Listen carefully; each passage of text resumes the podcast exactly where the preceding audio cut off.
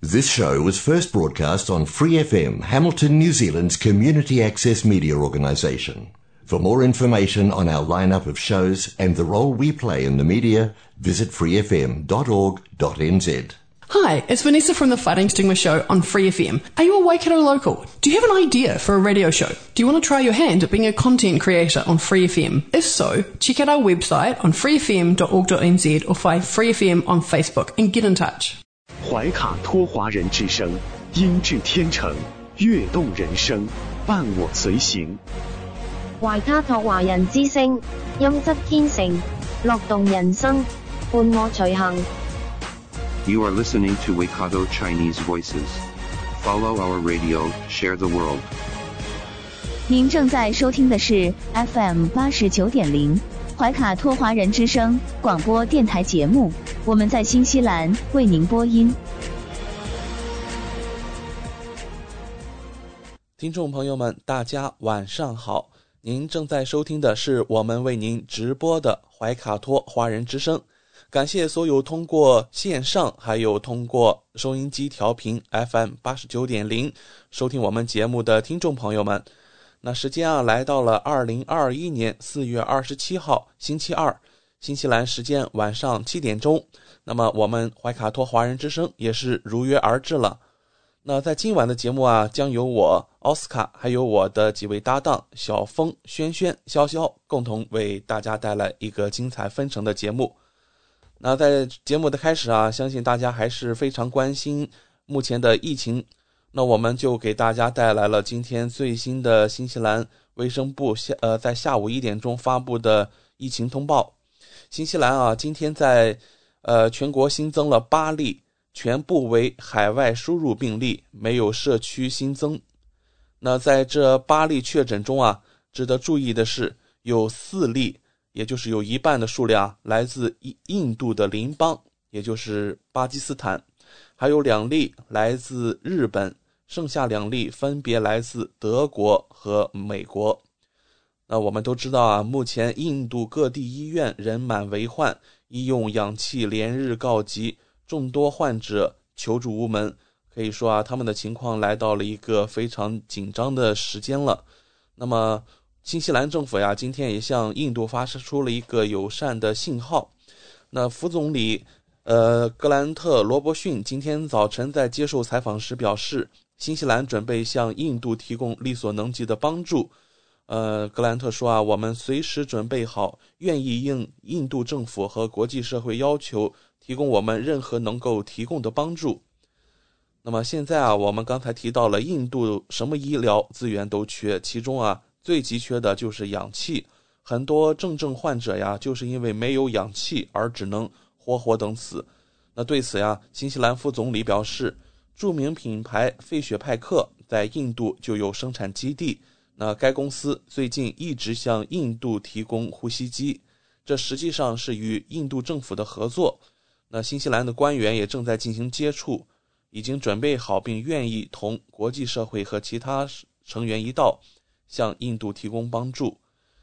嗯，那我们看到啊，还有另外一个对印度国民来说是一个比较好的消息啊，就是说我们新西兰，呃，在呃这个我们知道这个印度航班呀，在此前是进行了一个熔断，那么新西兰啊将会在。呃，近期重新恢复这个新西兰，呃，从印度呃启程的前往印呃新西兰的航班。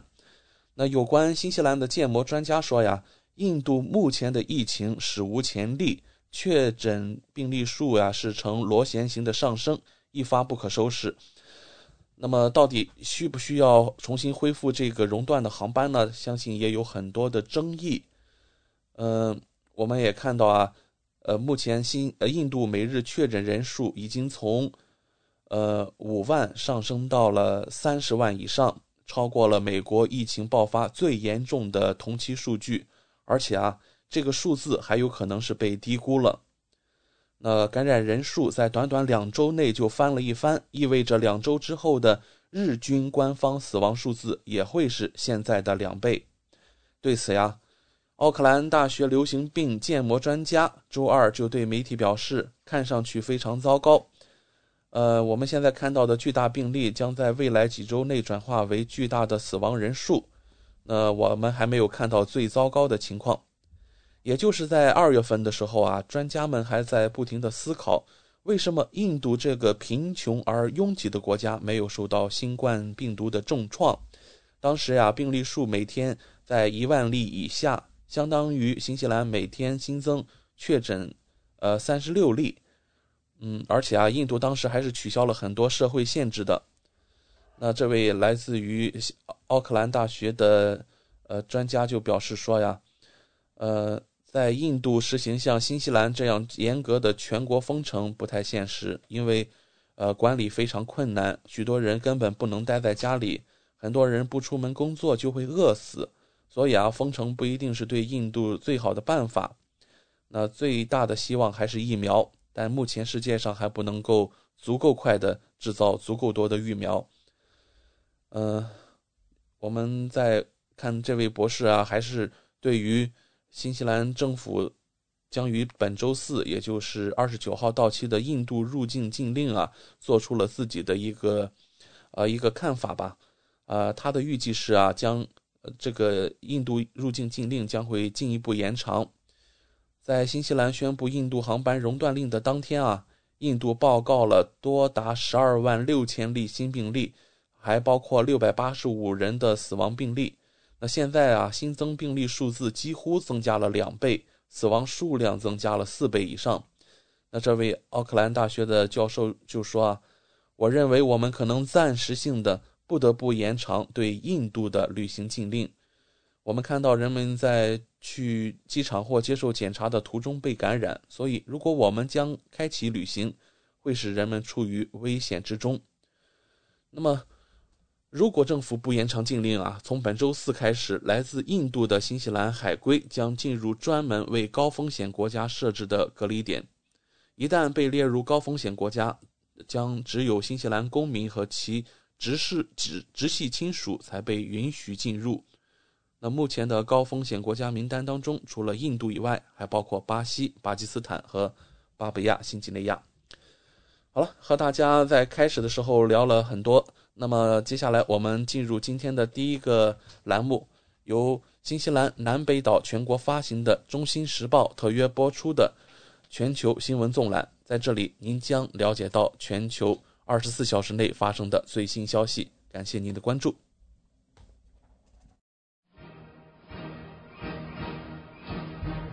观点改变生活，动态触手可得。中新时报特约节目《全球新闻纵览》，关注大千世界，传播价值资讯。怀卡托华人之声整点播出。家事、国事、天下事，事事关心。这里聚焦了社会的点点滴滴。最新最快的国内外政治经济动态，尽在每周二的全球新闻纵览。今晚直播间为您播报的主持人是小峰和奥斯卡。首先，我们来关注中国大陆新闻。习近平在柳州考察调研。习近平谈漓江流域综合治理，千万不要破坏生态环境。全中国、全世界就这么个宝贝，千万不要破坏。李克强在国务院第四次廉政工作会议上强调，深入推进政府系统党风廉政建设和反腐败工作，做到风清气正、真抓实干。中国发布钓鱼岛及其附属岛屿地形地貌调查报告。中央环保督察发现多地母亲河遭严重污染。中国科学家发现能有效降解塑料垃圾的海洋微生物菌群和酶。国家安全部二十六日公布反间谍安全防范工作规定，我国将建立反间谍安全防范重点单位名录制度。全国基本养老保险参保超十亿人。全国社保卡持卡人数十三点四亿人，社保基金累计结余六点四万亿。医保家庭账户打通重乡，医院处方药店买药可报销。国家医保局副局长陈金普表示，建立健全医保门诊共济保障机制，将通过三年的时间来完成这项制度转轨。今天京津冀火灾现沙尘天气，今年华北沙尘较频繁。上海市金山区厂房火灾事故中牺牲的两名消防员被评定为烈士。五一上海酒店订单暴涨几十几倍，高新酒店一房难求。上海消息，打酱油又回来了，淮海路上销售散装酱油和米醋。昨日上海地铁二号线有人员进入线路，涉事男子已身亡。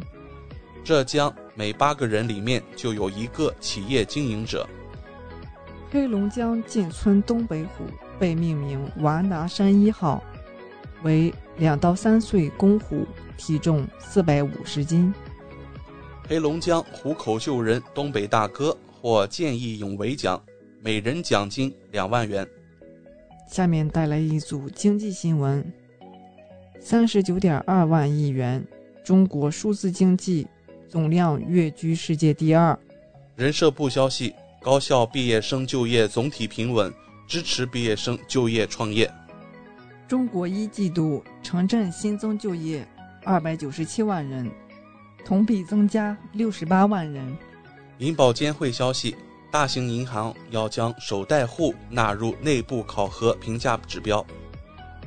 工信部新兴技术发展司副司长王建伟表示。二零二一年将着力突破 CAD、CAE 等工业软件。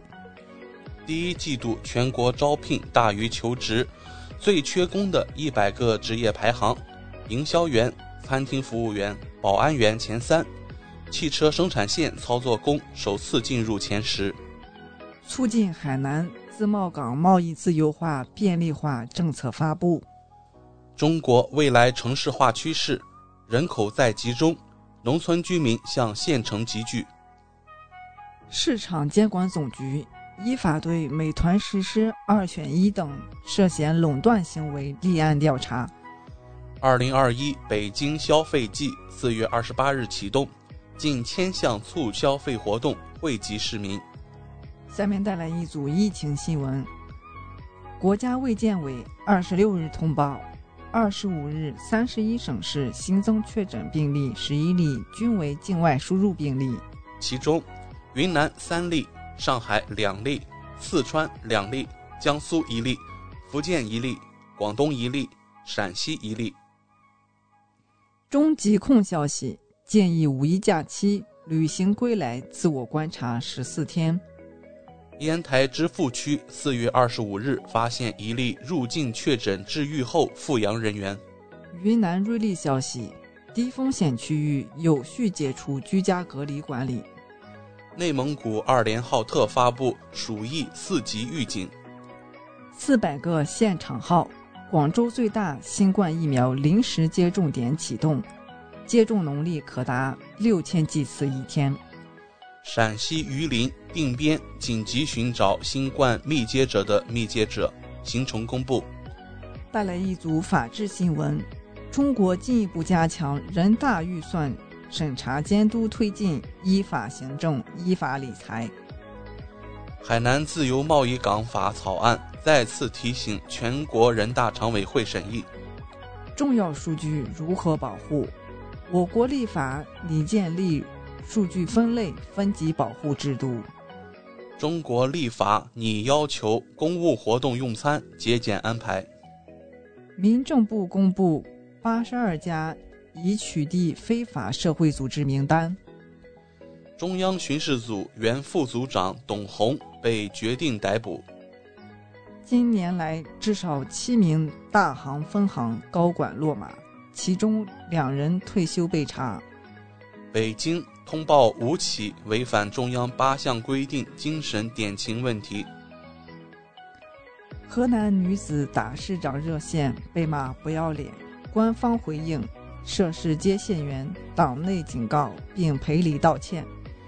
带来一组军事新闻：立法拟明确不得以任何方式侮辱、诽谤军人名句。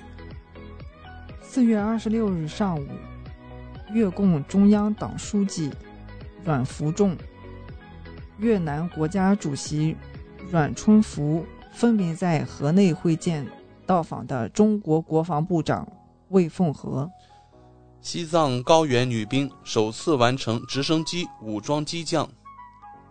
带来一组文体新闻：教育法修正案草案二十六日提交全国人大常委会会议再次审议，对冒名顶替入学行为加大处罚力度。教育部公示十一个全国青少年校园足球改革试验区名单，包括辽宁省沈阳市。黑龙江省牡丹江市、江苏省南京市等。个人信息处理不可默认勾选，工信部就 APP 新规征求意见。二零二零年中国网络文学盗版损失规模六十点二八亿元。作协组织全国重点网络文学网站发布《提升网络文学编审质量倡议书》。河南一校长发表熟蛋反生浮雏鸡录文，还有熟绿豆反生发芽著作。期刊回应：正常审核不会通过，不知用何法何办法发表。郑州市人社局已入校调查。客家山歌全景图，千年客运，中华客家山歌新书首发，全书共包含八章。县里建党百年话剧《雨花台》迎来第一百五十场演出。第二大满月超级月亮今晚将现身夜空。杭州亚运场馆首次向公众开放。下面来看港澳台方面。港澳新闻：香港二十六日新增四例确诊病例，均为输入性病例。香港特区政府财政司司长陈茂波表示。香港首季 GDP 料有较显著改善。香港将回港易计划扩大至内地其他省份。曾到尼泊尔或巴西人士入境澳门需隔离二十八天。台湾新闻：蔡英文及赖清德声称要让台湾成为正常化国家。国台办回应：终将遭到可耻的失败和历史的审判。台湾各地海岸近日频现鲸豚搁浅，马祖本月已有八例。台湾华航感染新冠肺炎事件确诊增至七人，感染源仍不明。我们来看国际方面，三名赴华乘客篡改检测报告，中国驻阿联酋使馆通报。中方获邀加入日本核污水排海工作组。外交部消息。中方第一时间表明愿帮助印印度抗疫。中国八百台制氧机运抵印度德里，印度网友回应：远亲不如近邻。外交部表示，希望澳大利亚充分认清台湾问题的高度敏感性，多做有利台海和平稳定的事。俄罗斯外交部宣布将美国列入不友好国家名单。名单上的国家不允许雇佣俄罗斯公民在其外交机构中工作。截止北京时间二零二一年四月二十六日二十一时二十一分，美国约翰斯霍普金斯大学统计数据显示，全球累计确诊一亿四千七百二十九万两千九百三十例，其中死亡三百一十一万一千三百八十七例。美国累计确诊新冠肺炎病例三千二百零七万八千二百二十九例，累计死亡病例五十七万两千两百例，排名倒数第三。民调显示，拜登上任近百天，支持率差强人意。民调显示，超八成美民众认为美国处分裂状态。美国机智号直升机在火星进行第三次起飞。美国俄亥俄州立大学的天文学家发现了有记录以来的最小黑洞——独角兽，也是迄今为止发现的最接近地球的黑洞。三天确诊超百万，医疗系统接近崩溃，印度疫情全面失控。印度预测本国新冠疫情可能五月中旬达峰。印度民众痛斥政府不作为，人们像动物一样死去。距现行不到一小时，印度超级富豪花近百万元飞英国。印度派警察护送氧气罐车，记者称，氧气比黄金还珍贵。担心感染新冠，印度一男子将五十八岁新冠检测阳性的母亲遗弃路边死亡。孟加拉国关闭与印度的边境，为期十四天。菲律宾累计新冠确诊病例超百万，八十二人死亡，医院大火烧出民众怒火，伊拉克卫生部长被停职。以上就是今天全球新闻纵览带给您的全部内容，感谢您的收听。立法、审批、监督。怀卡托华人之声国会论坛，与您纵观新西兰政坛风云变幻。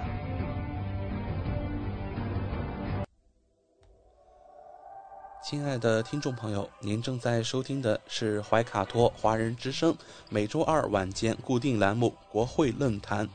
众所周知，新西兰是议会制国家，实行多党内阁制，总理、内阁和立法机构掌握国家权力。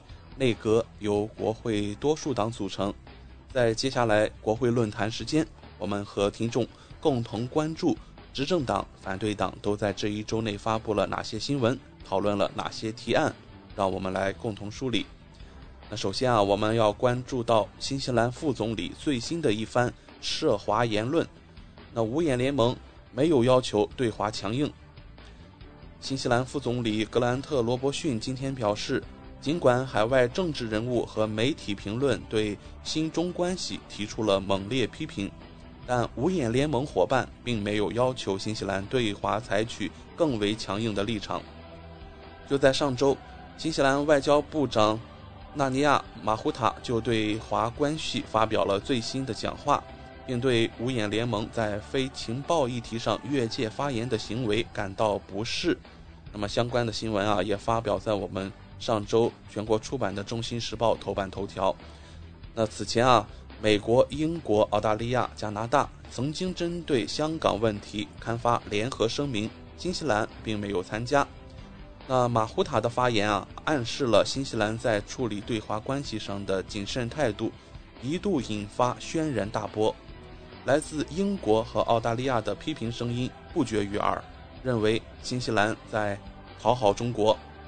那其中啊，有一位来自英国保守党议员，也是脱欧的支持者啊，尼格尔就表示说，在总理杰森达·阿德恩的支持下，新西兰外交部长发表了令人震惊的声明，他们正在与中国结成亲密盟友，并退离五眼联盟情报网络。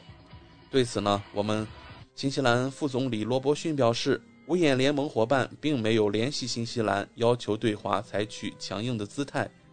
呃，副总理说：“我不认为他们有相关的举动，因为五眼联盟是一个重要的安全团体，我们已经加入很久。其他的伙伴国不会误解新西兰的立场。我们既是安全联盟的一部分，也拥有独立的外交政策，会在合适的时候就某些议题提出关切。”那么，在副总理看来呀，这一点对新西兰而言不费吹灰之力。新西兰虽然是一个小国，但在捍卫信仰方面拥有令人骄傲的记录。值得注意的是，外长马胡塔的发言仅仅认为五眼联盟就情报事务以外的议题发表不合时宜，那么并不意味新西兰要置身之外，对自己所关注的事物闭口不提。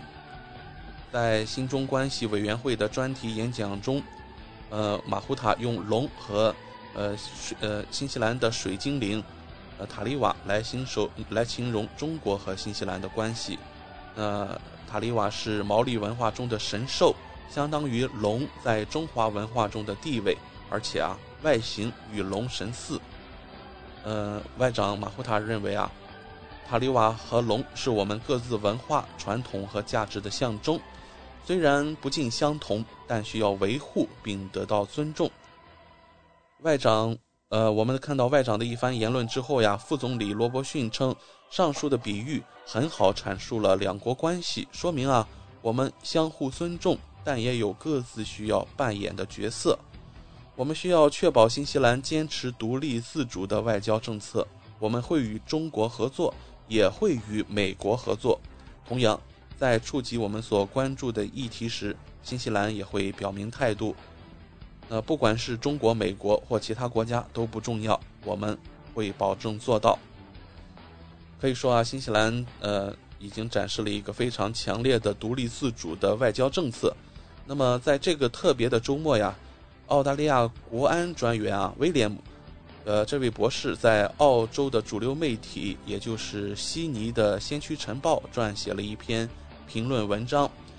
呃，威廉姆认为啊。新西兰在经济上对中国的严重依赖，使其对中国的错误行为视而不见。文章作者认为，这表明中国对新西兰的影响力正与日俱增。要知道，新西兰外长马胡塔关于五眼联盟的争议言论出现在新西兰升级对华自贸协定之后。在这位澳大利亚国安专家的眼里看来。鉴于疫情时代无比脆弱的经济环境，对新西兰来说，与中国加强经贸联系肯定是一笔有利可图的交易。那么，最终啊，新西兰在如何与中国打交道的问题上，从五眼联盟中分离出来，呃，这位澳大利亚的国安博士认为，这是中方长期战略的一个必然结果。但对澳大利亚来说，这也是一个警告。如果澳大利亚希望新西兰和其他太平洋国家能够从中国轨道上被拉回来，澳大利亚需要重新审视与新西兰的双边关系。那文章作者认为，近年来由于澳新两国领导人在驱逐新西兰籍罪犯等问题上多次发生争执，澳新关系正在呃渐渐走远。呃，所以啊，澳大利亚需要迫切的。采取行动，通过协调一致的外交手段来重启两国关系，帮助新西兰实现市场多元化，减少对中国的依赖，并增强其抵御外国干涉的能力。呃，这是来自澳大利亚的一番看法。那么长期以来呀，新西兰政府在涉华问题上表现得较为理智，但作为五眼联盟一员，新西兰还是很难将自己隔绝在外。包括澳大利亚在内的西方国家还会继续施压。那么，新西兰未来正面临着前所未有的挑战。就在澳大利亚国安专家对于新西兰和中国的看法发出一个最新的见解之后呀，啊，也有评论认为，看来澳洲是真的急了，为了抱美国大腿和中国关系搞到破裂，现在呢还要拉新西兰下水。那么，白人的这种。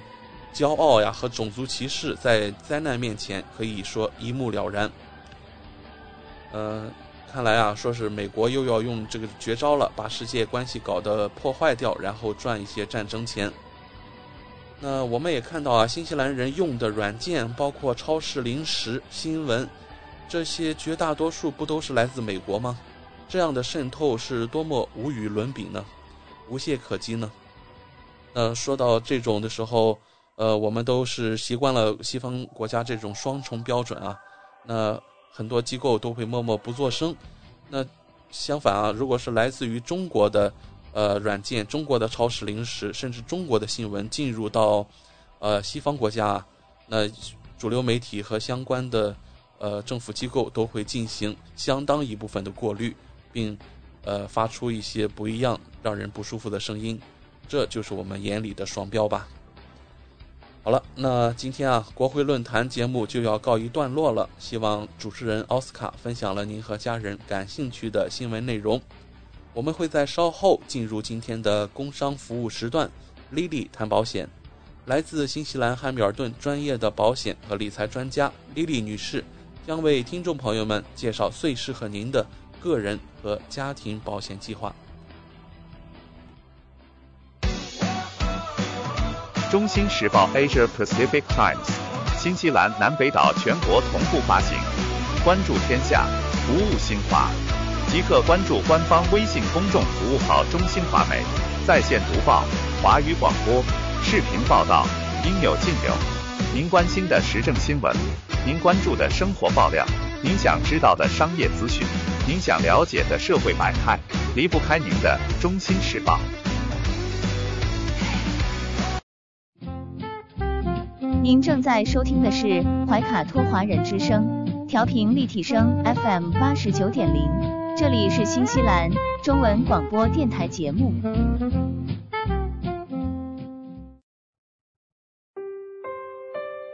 我是您的私人健康顾问，我也是您的保险索赔专家，我更是您的家庭风险管理和理财专家。丽丽谈保险，每周二晚上七点半。准时与您相约怀卡托华人之声。怀卡托华人之声的听众朋友，大家晚上好，欢迎来到您熟悉的“莉莉谈保险”专题时间。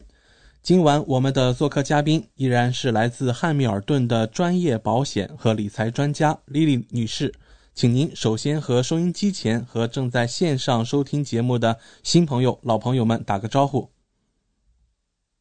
各位听众朋友们，大家晚上好，我们又见面了。嗯，我们知道您是全球百万圆桌 MDRT 顶尖会员，纽西兰第一位也是唯一一位获得全球华人金融保险业最高荣誉国际龙奖 IDA 白金奖的保险顾问，新西兰保险行业大奖 Ascent 最高奖项白金奖和 Apex 最高奖项白金奖的获得者。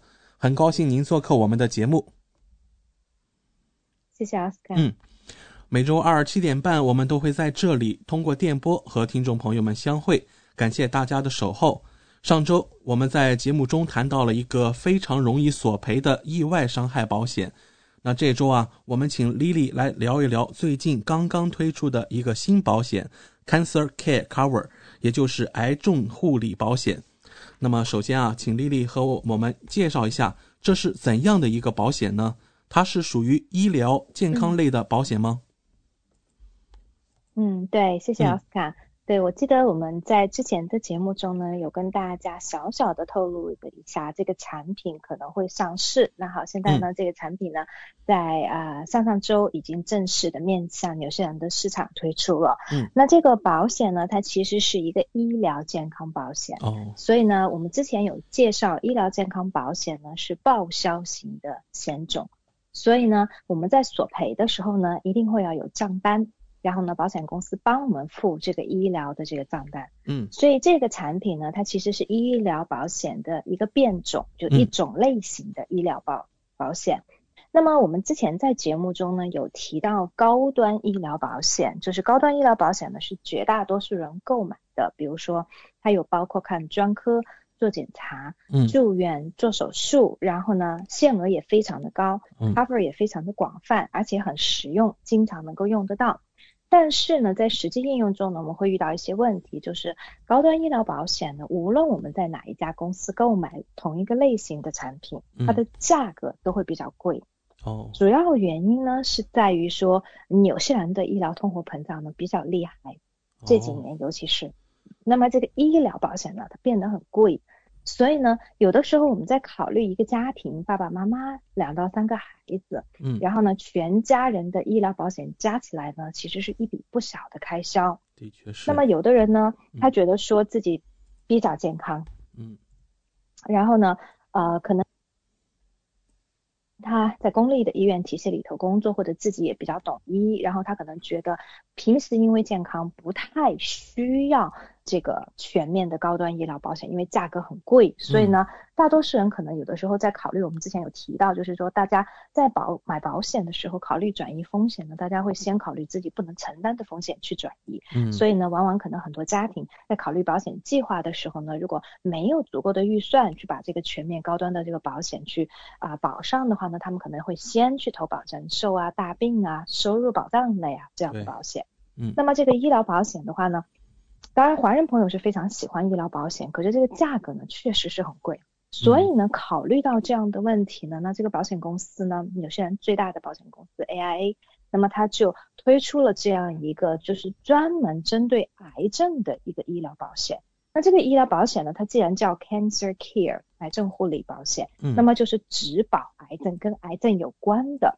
嗯，那么它就不能称之为叫全面的高端医疗保险了，因为很多其他的疾病，比如是说肠胃的问题呀，然后比如说耳鼻喉的问题呀，还有妇科的问题呀，心血管的问题啊，这些就都没有保了，因为它是专门针对癌症的保险。但是呢，因为它把它这个局限性的限制在这个癌症里头了，所以它的保费相对来说呢，就变得非常的便宜了。那么我们比如说啊。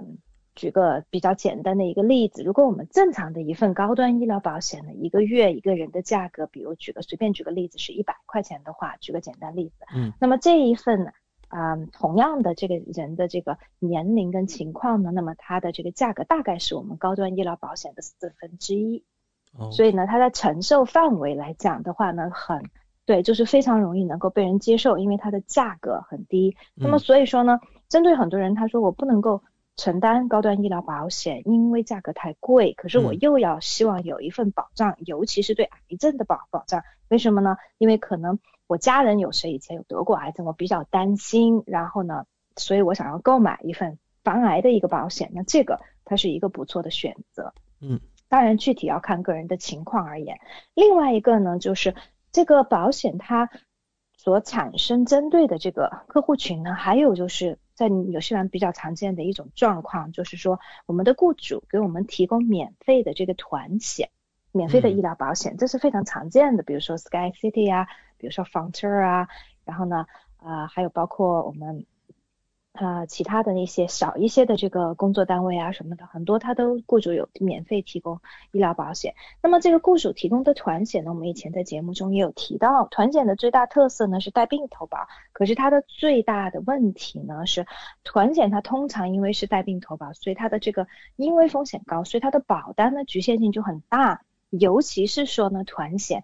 再比如说，举个简单的例子，Southern Cross 的团险，这个是比较常见，但纽西兰可能最常见的一个团险，嗯，就是很多雇主提供的都是 Southern Cross 的计划，不论是 Southern Cross 哪一个计划，对。可是呢，Southern Cross 的这个团险，它有个最大的问题，就是它对于非政府补助癌症用药，它的保障非常非常的少，接近于几乎是零了。哦。那么我们正常来讲的话呢，我们比如说。不幸罹患癌症，然后呢，我们需要用到最新的药物、靶向的药物或者免疫治疗的药物。嗯，那这些药物呢，在我们的公立医院是不提供的，因为政府没有资助，因为有很多的药政府都没有办法资助，因为太贵了。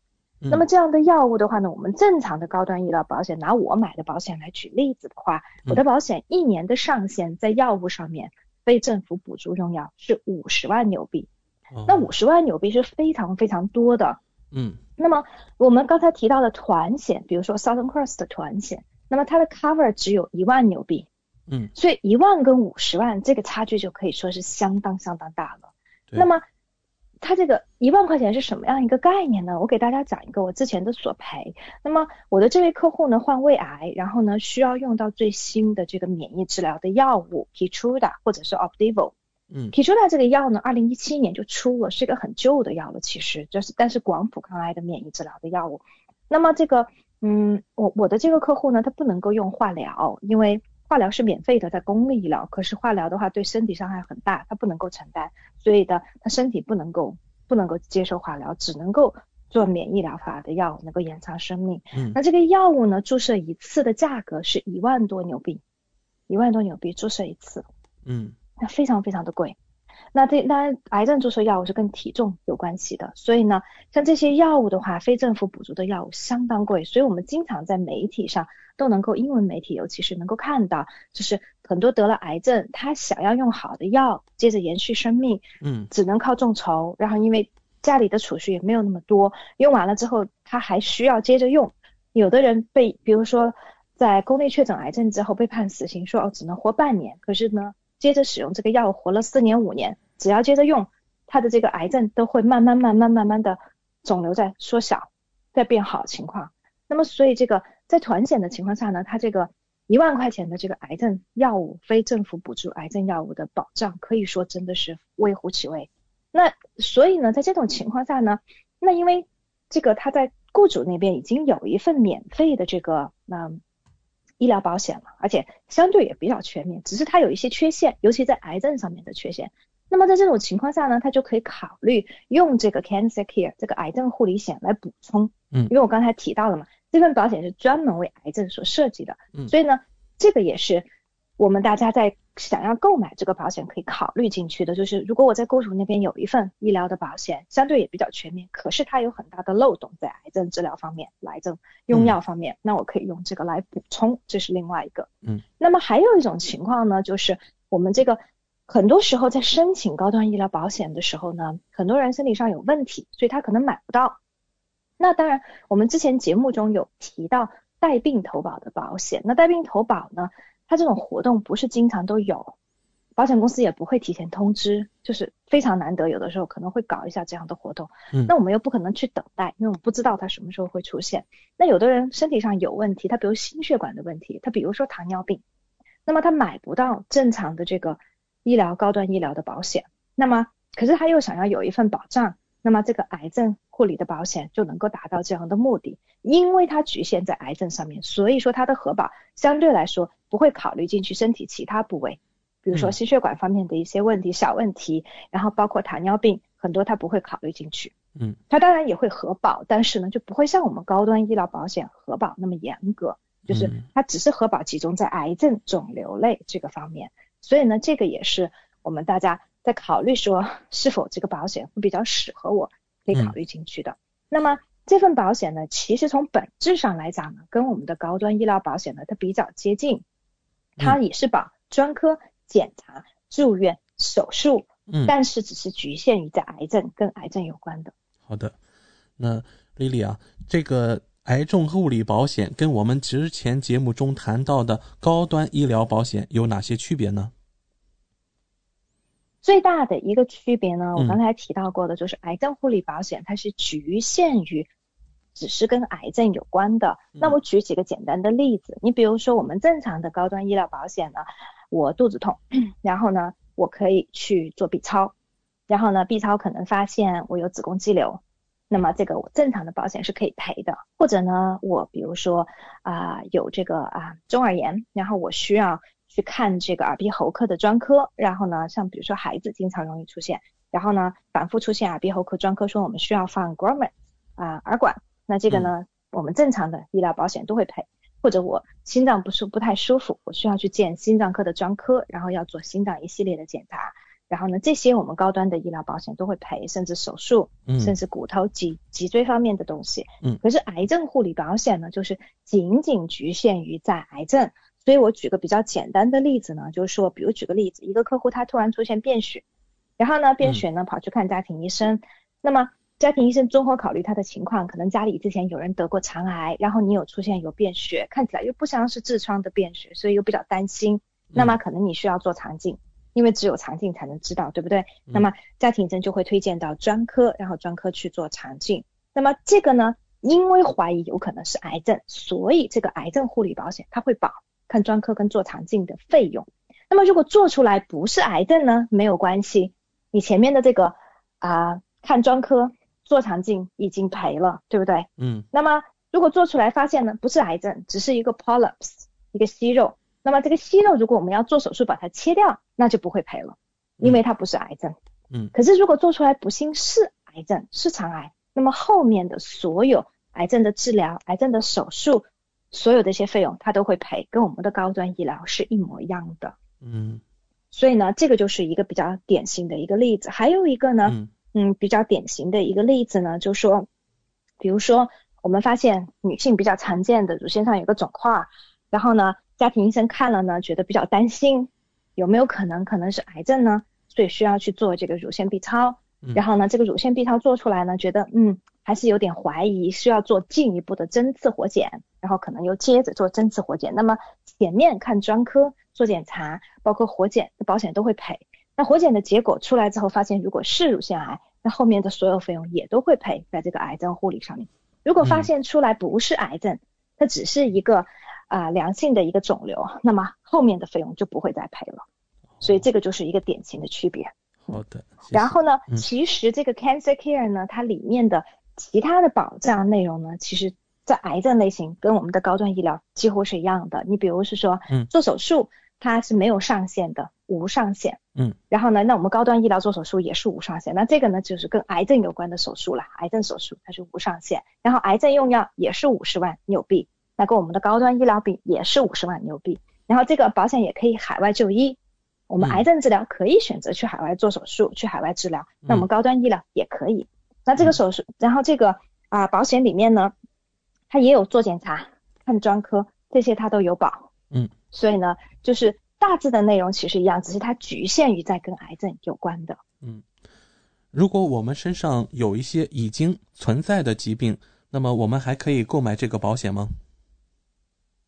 嗯，这就是要看我们存在的这个疾病呢是什么样的这个问题。哦刚才我在介绍的时候，我有提到这个问题，嗯就说，呃，我们如果是说身体上存在了一些跟肿瘤类、癌症类没有关的，那你比如说我胃痛，我有胃溃疡，然后呢，那么或者我吞咽有点困难，那这个呢不会影响到我们这个申请癌症护理保险，那我还是可以购买的，因为。癌症护理保险呢，它只是因为保障是跟癌症有关，所以它在核保上面呢，它也只看跟这个癌症有相关的部分。那么它不会去像我们在申请高端医疗保险的时候，任何一点点跟家庭医生那边有记录的小问题，它全部都会考虑进去。你比如是说我曾经不小心。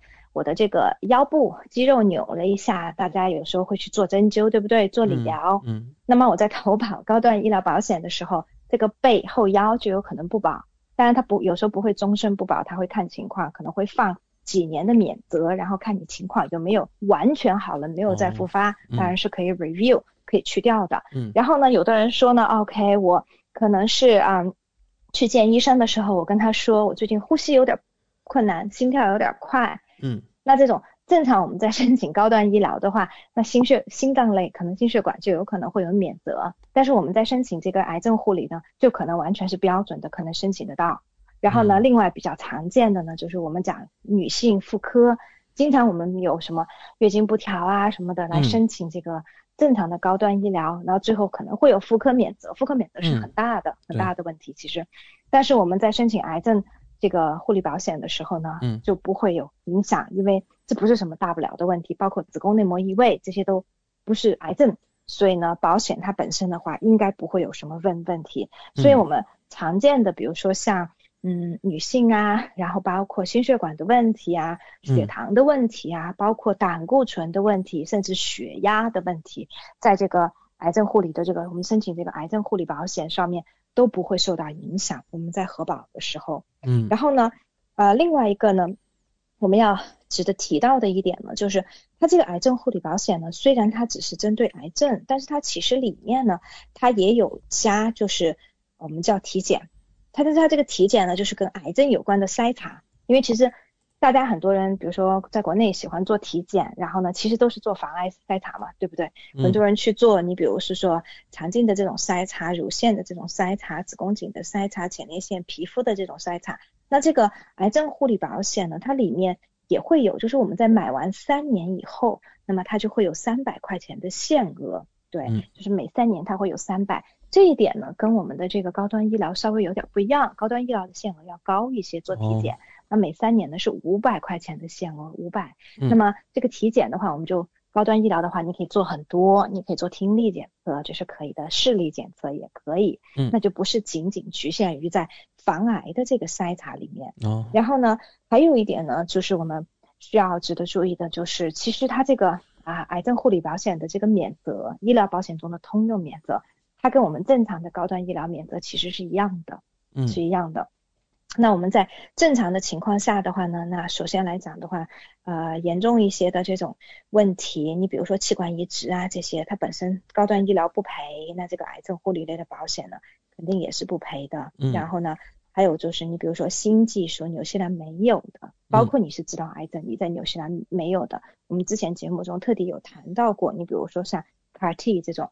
在纽西兰没有的，嗯。啊、治疗方法，对。那我们如果要去美国做这种治疗，那我们的保险医疗保险是完全 cover 不了的，嗯。这个就是完全是大病保险，大病保险，然后或者是靠现金，然后呢，还有就是植入性的设备，植入性的设备，任何植入性的设备呢，我们在本身的高端医疗中它是都是没有 cover 的，然后啊、我们在这个癌症护理的保险里头呢，它也是没有 cover 的，所以哦这些呢，其实在就是整体的这个免责上面呢，其实是非常接近的。对，嗯。只是就是刚才我强调的一点，这个所谓癌症护理的保险呢，它的着重点是其实保障跟癌症有关的，但是它因为价格很便宜，嗯。所以呢，就是可以呢让大家能够说，在第一个不用花那么多钱的情况下，而且有能够非常全面、非常好的一个癌症的这个保障，因为毕竟癌症呢是所有疾病中最高发的大病，所有大的疾病中最高发的。我最近处理了好几个癌症的这个索赔，都是早期癌症，年纪都是非常非常的轻客户，嗯。而且呢，有的是保险买了很多年，有的是保险可能买了四五年，但是呢，很有意思的是呢，这几位客户的大病额度都还蛮高的，然后呃，而且都是发现的非常非常早期，所以做了手术什么问题都没有，不需要放化疗，可以说很幸运，也没有什么大不了的。然后呢，但是也是正好医疗又有赔，完了之后大病也有赔，嗯所以就是这个就是我们之前在强调的，其实保险呢一定要考虑一个全面的计划。所以医疗跟大病呢，它的组合起来呢，是一个非常非常好的一个完美的一个组合，对于我们健康是一个非常好的保障。感谢丽丽今晚带来有关癌症护理保险的精彩介绍，和听众朋友分享了最新的业界资讯。选择丽丽就等于选择了一位私人健康顾问、保险索赔专家、家庭风险管理和理财专家。我们再次感谢您今晚带给我们的访谈节目。谢谢奥斯卡。如果大家下来对这个新产品比较感兴趣的话呢，可以通过添加我的微信，嗯搜索我的手机号码零二一八九六三五八，或者搜索我的微信 ID N Z L E E L E E 来添加我的微信，单独跟我咨询。嗯，好的，丽丽，我们下周老时间和大家空中电波相见。好，我们下周见，谢谢。跟丽丽买保险，关键时刻从来不会让您失望。听众朋友不但可以在每周二晚间七点半收听到丽丽在怀卡托华人之声的专题节目，还可以在每周全国出版的《中新时报》B 零一财经、保险、金融版面找到丽丽的专栏文章和联系方式。我是您的私人健康顾问，我也是您的保险索赔专家，我更是您的家庭风险管理和理财专家。丽丽谈保险，每周二晚上七点半准时与您相约怀卡托华人之声。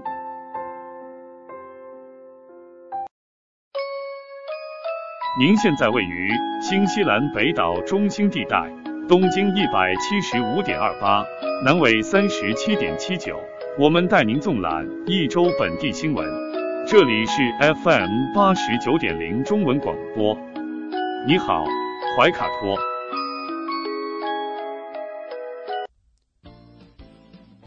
周二晚间七点，华语广播时段的最后一个节目来到了“你好，怀卡托”节目单元。这是一档关注本地新闻的栏目，在接下来的十几分钟啊，主持人和您聊一聊发生在你我身边的译文趣事。那首先啊，我们对上周“你好，怀卡托”的节目做一个回顾。那上周啊，主持人建成和我们的新人主播阿福呀，共同谈到了好汉密尔顿奥克兰之间的通行火车，那么今天啊，又有一个相关的新闻爆出了。呃，汉密尔顿奥克兰通行火车开通了二十多天，面对外界的批评啊，交通部长，呃，我们看到啊，交通部长声称啊，乘客数量正在逐渐的增多，未来会有越来越多的人乘坐这趟铁路。那么这趟火车呀，每天两班，早上从汉密尔顿出发，晚上奥克兰返回。在开行第一周，也就是四月六号周二到四月九号的周五。总共搭乘了六百一十九名乘客。嗯，根据上一周呃我们的呃你好怀卡托节目主持人建成哈阿福的介绍呀，那这趟火车每次最多可以载客一百四四一百四十七人。那迄今为止，仅在开行后第二周的周末达到了这个载客量。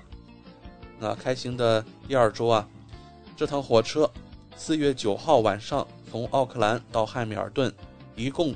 仅仅搭载了九人，那么在大上周的时候呀，奥克兰返程班次最少的乘客数量为二十三人。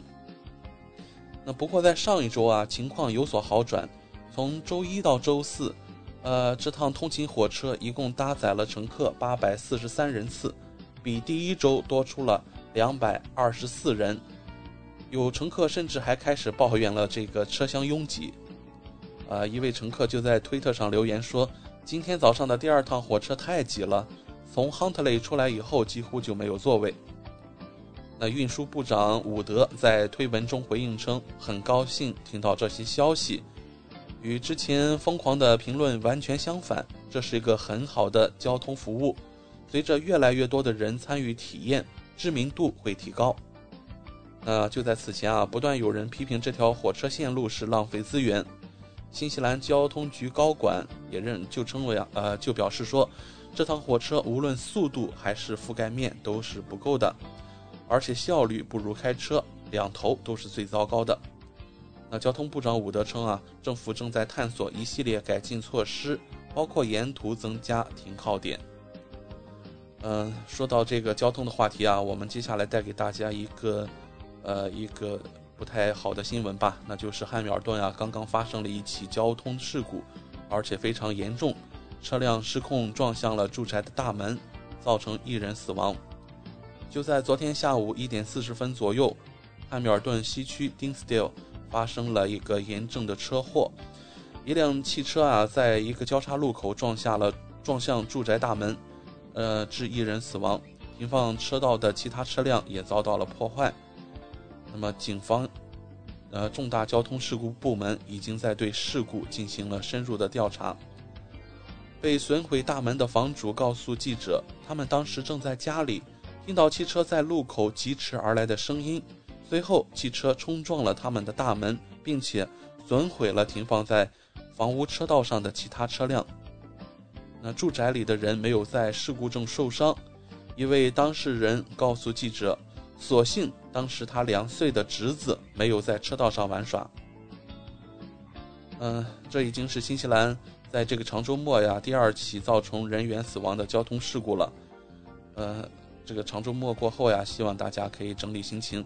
那在下一个我们说，呃，假期到来的时候啊，你上路行驶的时候一定要多多注意交通安全了。那说完上面这个新闻啊，带给大家一个好一点的消息吧。新西兰生活质量调查出炉了。根据最新发布的生活质量调查报告，与新西兰其他城市的居民相比，惠灵顿和波利鲁阿的居民生活质量最高。那同时呢，我们怀卡托、汉密尔顿也在榜单上。我们来看一下，那这份报告对奥克兰、陶朗加、汉密尔顿。波利路亚、惠灵顿、夏特城、基督城和丹尼丁这八座城市的居民进行了调查。那这个调查两年进行一次，收集的数据包括当地居民对住房安全、就业、公共交通、犯罪和气候变化的看法。在去年接受调查的六千四百一十二名受访者中，百分之八十七对其生活质量表示乐观，其中。惠灵顿和波利鲁亚这一比例高达百分之九十一，南岛丹尼丁以百分之九十的生活满意度紧随其后。惠灵顿有百分之八十九的受访者认为这是一座宜居的城市，从外观景色到内在感受都不错。汉密尔顿的生活质量满意度为百分之八十八。那对于这个调查结果，惠灵顿市长安迪感到振奋。呃，他说啊，我从这份调查中获得了更多信心。大多数惠灵顿人相信我们正在努力打造一个公平、可负担的城市。我们再来看看汉密尔顿市长保拉·索斯盖特，那他也对这个结果感到高兴。调查结果表明，在他的领导下，该市议会工作成效显著，生活质量满意度提高了十个百分点，达到百分之八十八。同时啊，我们关注到了榜单的另一端，陶浪家的居民满意度跌幅最大，百分之五十三的受访者表示，他们对这座城市的看法比十二个月前更差，高达百分之九十八的居民认为该市的交通是个大问题。那么，议会去年的丑闻也让不少市民失去信心，超过一半的居民不相信该市议会能够做出明智的决定。呃，我们再还要看一看我们的近邻，呃，奥克兰。尽管奥克兰的交通拥堵不断上头条，但只有百分之七十九的居民对此进行了一番抱怨。呃，虽然我们另外一边的邻居陶浪加对市议会不满啊，但也有好的方面，比如对住房条件满意，房屋干燥情况较好。嗯。惠灵顿的居民使用公共交通啊是最为频繁的，几乎有一半的市内居民搭乘公共交通。奥克兰这一比例只有百分之二十二。那回到汉密尔顿、陶朗加还有基督城，公共交通并不普及，只有不到百分之十的人选择乘坐公共汽车或者是汽车。呃，这份调调查榜单还显示了身体最健康的是南岛丹尼丁，呃，陶朗加。和波利鲁亚，他们的居民身心理健康也是最佳的，呃，但是让人有点尴尬的是，汉密尔顿啊，无论是身体健康还是心理健康，这两项调查都是垫底。那么另外啊，丹尼丁还是生活最安静的城市。那基督城的失业率最高，这可能是因为它和奥克兰受疫情影响最大。在工作的人群中，陶朗加、惠灵顿居民的工作满意度最高。丹尼丁的工作与生活平衡度很好。呃，种族主义仍然盛行啊，超过一半的受访者认为这是一个问题。南岛基督城最为严重，百分之七十二的居民提到了这个问题。在他人的信任度方面，惠灵顿的居民更愿意相信别人，奥克兰居民则最为谨慎。怎么样？这份榜榜单的排名是否符合听众您的心理预期呢？好了。这就是我们今天为大家准备的《你好，怀卡托》的全部内容。感谢您的收听，接下来会有更精彩的节目等待您。怀卡托华人之声，音质天成，悦动人生，伴我随行。怀卡托华人之声，音质天成，乐动人生，伴我随行。You are listening to Waikato Chinese Voices. Follow our radio, share the world. 您正在收听的是 FM 八十九点零怀卡托华人之声广播电台节目，我们在新西兰为您播音。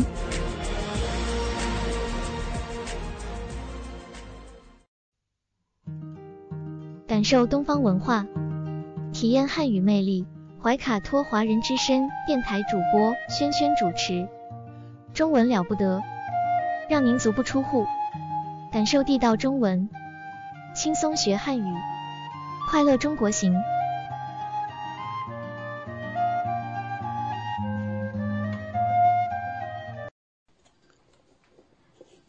亲爱的听众朋友们，这里是怀卡托华人之声，为您效劳。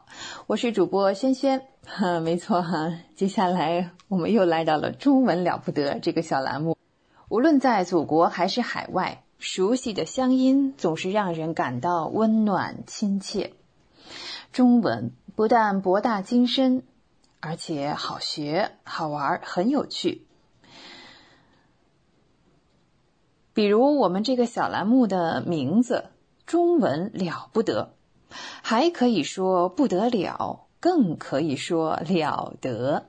像这样的排列组合方式，在全世界的语言中恐怕是独一无二的。那在每期节目中呢，我们一起来聊一聊中文学习的知识点、重点和难点。此外呢，每期介绍一点中国的文化常识，与汉语学习相结合，可以活学活用，事半功倍。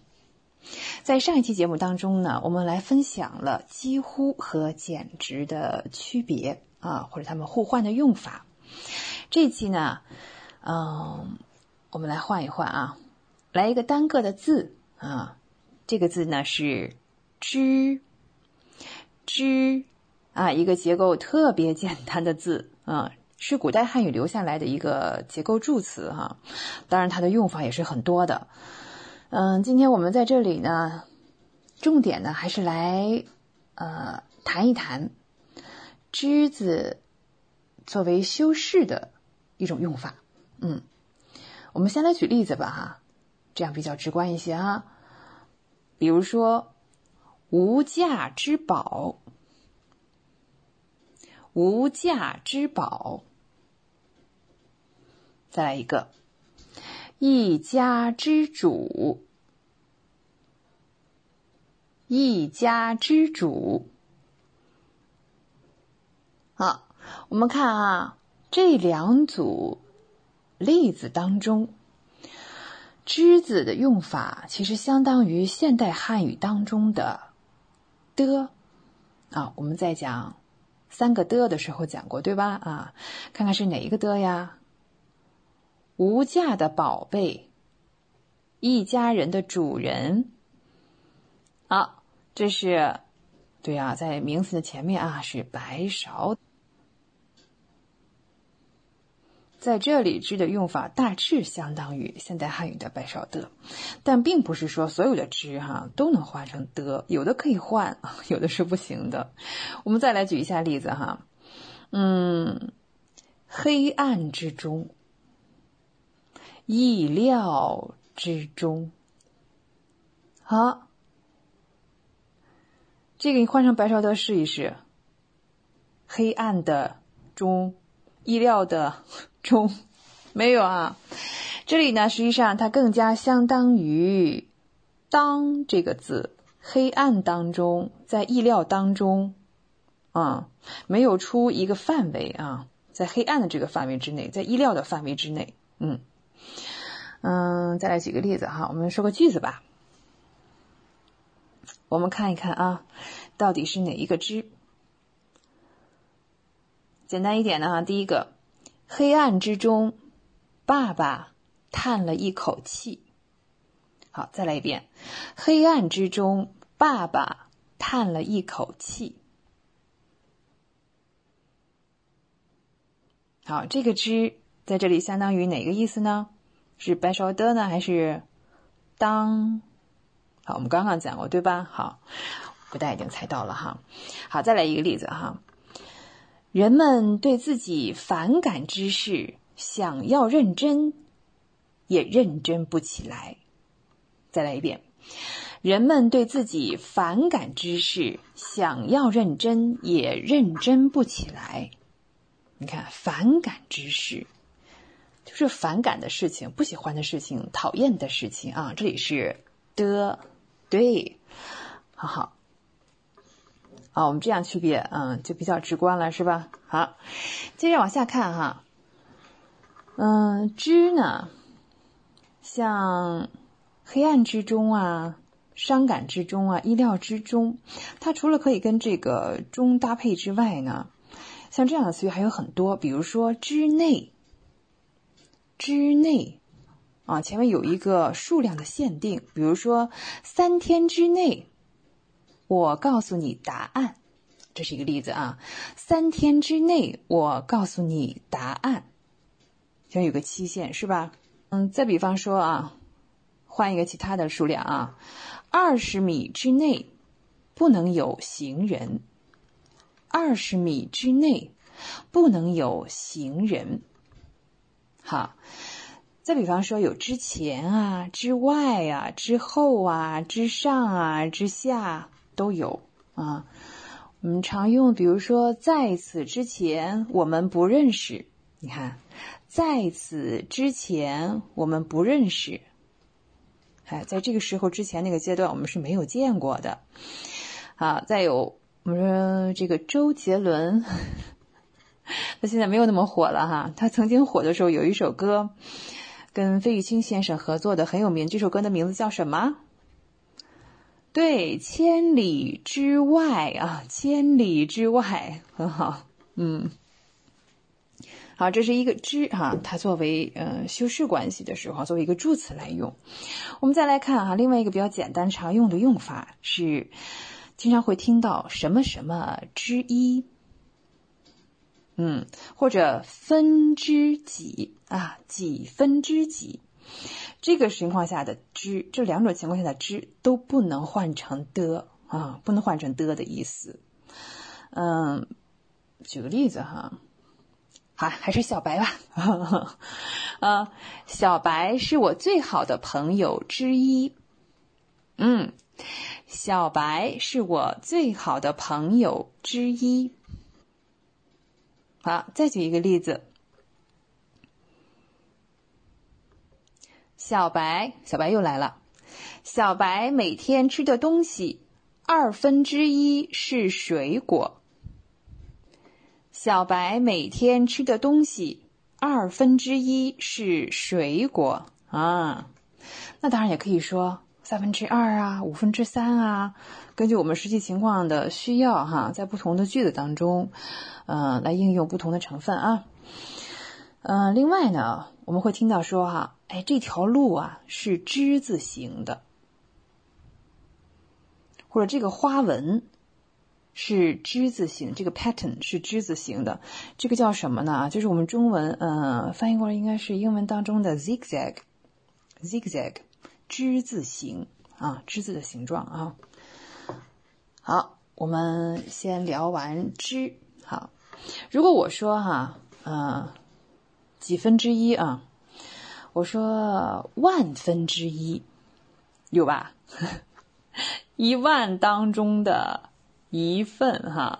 好，万分之一，万分之一还可以说什么呢？那就是万一哦。好，我们再来聊一聊“万一”这个词哈。万一，万一是一个连词。嗯，它表示这个可能性非常小的一些假设，大多数情况下哈，可能是用于我们不太希望发生的事情、不好的事情上面。比如说啊，每天可能会遇到这种情况哈，哎呦，万一手机没电了怎么办？是吧？万一手机没电了怎么办？啊，寸步难行了。嗯，好。再举个例子哈，万一下雨呢？你出门要带伞啊，也可以颠倒过来哈。你出门要带伞，万一下雨呢？对啊，这是 just in case，是吧？好，我们再来多举几个例子。万一我忘了，请你提醒我。万一我忘了，请你提醒我。嗯。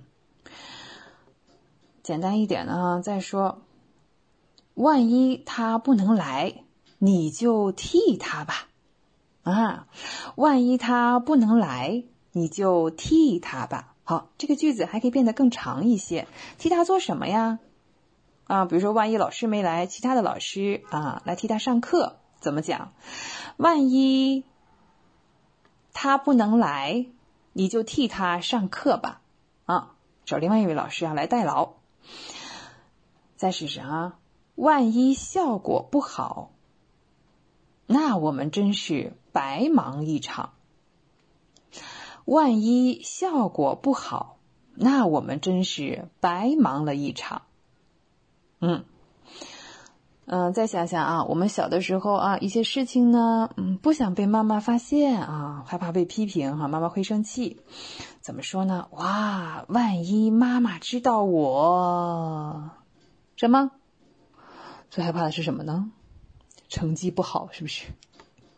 啊，万一妈妈知道我成绩不好，她肯定会生气的。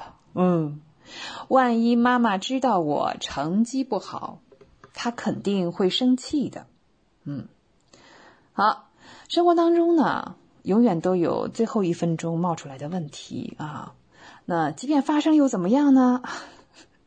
即使万一发生意外，也不要手忙脚乱啊。对，即使万一发生了问题，也不要手忙脚乱。好，在非常少的情况下，哈，万一呃，用于这个好的哈，希望发生的事情，但是非常非常的少。嗯嗯，比方说吧，嗯，万一天晴了，我们还是要出门的。嗯，啊，刚才不是说下雨要带伞是吧？嗯，万一天晴了，我们还是要出门的。嗯。好，以上是万一作为连词。嗯，此外呢，常用的用法当中，万一还可以作为名词。呃，这里呢还是表示可能性比较小的不好的啊，还是我们不希望发生的情况啊。呃，举个例子吧哈，我们应该做好各种准备，以防万一。哎，或者简单一点啊，我们要做好各种准备。以防万一。再一想啊，中国人有句俗话啊，Chinese we often say，不怕一万，就怕万一。真的啊，呃，我们还有一句话呢，叫小心驶得万年船。对。好，我们今天在知识点当中呢，分享了来自于古代汉语的“知”。啊，在现代汉语当中的意义和用法啊，常用的一些。然后呢，又说了这个从之啊的万分之一，又引出了万一这个词，我们又聊了聊哈。啊，记得啊，不怕一万，就怕万一。实际上是什么意思呢？就是对，better safe than sorry，是这个意思。嗯，那在今天的中国文化常识当中呢，我们来接着聊一聊哈。嗯，中国传统文化的呃一些特点，呃，在有一期节目当中呢，我们已经聊过了中国这个哲学的一些皮毛哈，很浅显的，在有限的时间当中啊，我们分享了一下。我们今天再接着来聊啊，中国呃，当然了，是一个文明古国，历史悠久，嗯，传统的文化内容丰富。嗯，它的主干和核心我们早就聊过了啊，是儒家文化。那中国文化的这个形成啊，嗯，也是受到了这个农业的经济以及呃封建制度以及宗法家族制度的影响，形成了一种完全不同于西方文化的独立的文化体系哈。这就是什么叫三观不同是吧？生活方式不同，所以无所谓哪一个好或者是不好啊。这个可能是最适合我们的，那就是好的，对吧？嗯，也没有必要让别人来评价我们，以对方的民主来评价我们的民主，这就很可笑了。所以由此而来啊，中国有中国的民主啊，西方有西方的民主，它不一样啊，不一样就对了，都是一样，那就出大事了啊！那这个世界还有什么意思？大家都一样，是吧？中国传统文化呀，我们来说一个特点呢，特别重要的一个特点就是很重视人际关系。在中国哈，你像伦理学啊、历史学啊这一类学科是非常发达的，嗯，但是自然科学相对来说哈，也不是不发达，比他们稍微啊低一点点。当然，古人对于自然科学，呃，不是漠不关心的，中国人也是很敏感的，嗯。嗯，可能在西方人哈，更把它作为一个很纯粹的、客观去观察的一个对象。嗯，但是呢，我们中国人用的是天人合一的观点，呃，带有主观的思想感情，主观的，呃，赋予自然界很多的意义。嗯，比如说在中国的诗词啊文化当中，讲自然的。都很多，用来抒情的呀，用来比喻的呀，啊，太多了啊。嗯，多以自然界为题材啊，它就是叙述的一种客观上的变化，但是可能还不是用这个科学的角度去研究它，而是去欣赏自然的这种大美。嗯，所以呢，中国文化的特点比较着重于人际关系，重视人际关系，重视人，将人在伦理规范当中来考虑。嗯，不是肯定这个单纯的这个个人价值，而是肯定这个个人对其他人的意义。它的积极意义就是重视人的历史使命。嗯，呃，他讲这个人跟社会的关系，跟别人的关系，强调人对社会、对别人要做出贡献。嗯，另一方面，他可能对人本身的嗯一些呃要求哈就淡化了，他把个人的价值呢。呃，放在了跟别人的关系上，而不是在对个人本身。嗯，在讲这个，比如伦常关系啊，古代的这个君臣关系、父子关系、夫妻关系等等，都是在讲跟别人相处时，在一种关系当中啊，嗯，应该怎么做。但是这个社会，嗯，给个人一种什么样的保障呢？可能这点是是比较淡化了啊，或者是被忽略了。这是一点，另外一点呢，中国传统文化还有一个特点就是同政治结合的比较紧密。现在啊，经常有人说：“哎呀，这个政治是政治，跟我有什么关系？我们这个行业，我又不在政府工作，又怎么怎么样？”不是这样哈，这个东西不是今天才有关系，是自古以来，这个国家生活当中的各行各业各个方面。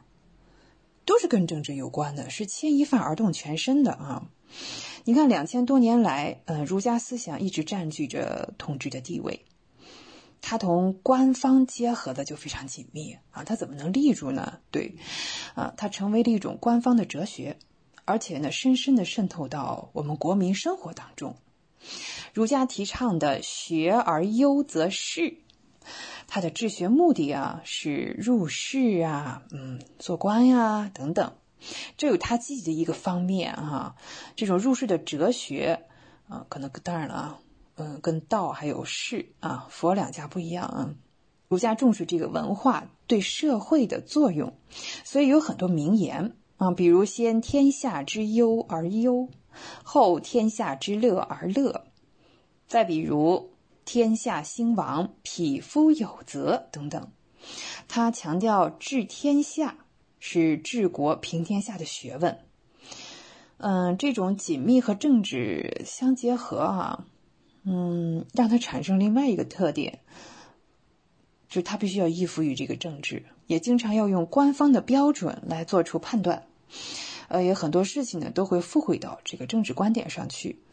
嗯，比如说古代记录了彗星的出现啊，火山的爆发呀，地震啊，自然现象啊，呃，都成为了天人感应的一种证明啊。但是现在我们来看，它就是自然现象，是吧？嗯，用科学道理来解释了哈，这不一样。但是古代人觉得哈，这是天人感应的证明，认为呃，在政治上有了失误，哎呀，上天就要。下发一个警示啊，要惩罚一下是怎么着啊？另外呢，凡是不合于呃古代这个官方口味的啊，就被视为异端的思想。嗯，这可能就是可能政治过度的干预文化啊，产生了一种后果。但是当前呢，我们的文化可是多样性的，是吧？而且不同民族的文化都可以得到发扬。我们经常说是吧？这句话叫。中国优秀传统文化传承不息。对，好，聊完这个，我们再看哈。我们刚才说了有重视人际关系的特点，还有呢同政治相结合比较紧密的特点。另外一个特点哈，它有非常强烈的宗法家族的特色啊，这是中国文化另外一个特点。嗯，中国哈，其实怎么讲，它没有说。统一的像西方那样特别强大的一个宗教来控制这个权力，实际上我们是政权能控制这个宗教啊，这样比较好。嗯，没有那样大的就是教权，但是呢，我们要承认有一点，就是这个族权、家族的力量啊，权力还是很大的。嗯，这种权力是真正哈，家家户户是吧？哎，能控制老百姓的。老百姓把两个东西看得特别重啊，在中国古代，一个是真命天子的皇上啊是皇权，另外一个呢就是老祖宗，那就是自己的族权，嗯，家族的事情哈。这个政权啊跟族权的势力，也可以渗透到生活当中的各个方面，甚至是各行各业。在中国的古代社会生活、文化生活中，也起着极为重要的作用。比如说君和父，啊，君臣父子这种关系，成了中国人两个最重要的概念。嗯，我们有个说法说：“无君无父，是禽兽也。”对你眼中没有皇权，哎，也没有族权啊，这种人是是动物。嗯。也就是说，人和动物最主要的区别在于人有君和父，嗯，这种概念，嗯，与君和父相应的是中国道德观念规范中的什么呀？君臣之间要忠，对；父子之间要孝，对了啊，所以叫忠孝啊。我们经常说忠孝不能两全啊，或者是忠孝。也能两全的，当然最好是吧？嗯，所以我们讲这个忠臣和孝子是最完美的人格啊，就中国这个古代传统文化来说啊，忠臣和孝子是最完美的人格。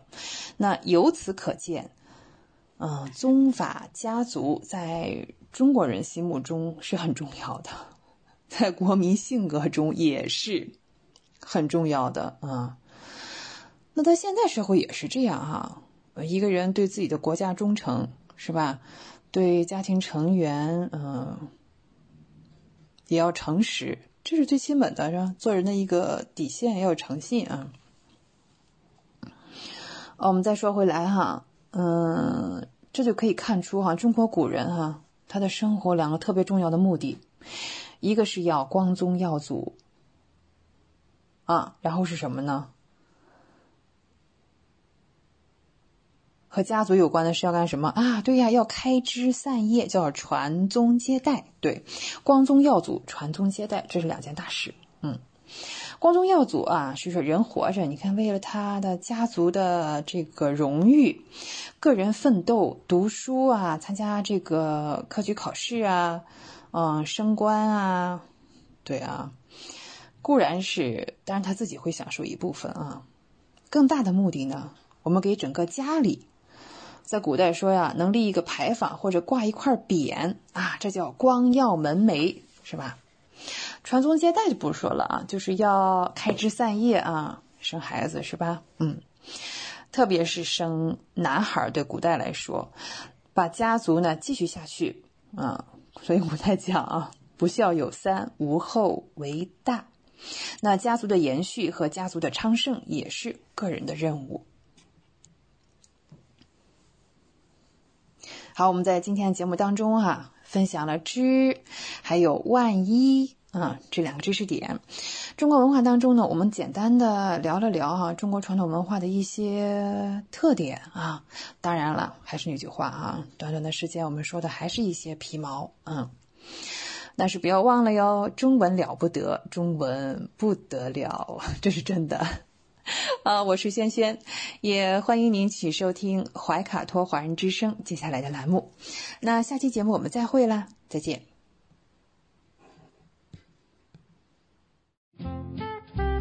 您正在收听的是怀卡托华人之声，调频立体声 FM 八十九点零，这里是新西兰中文广播电台节目。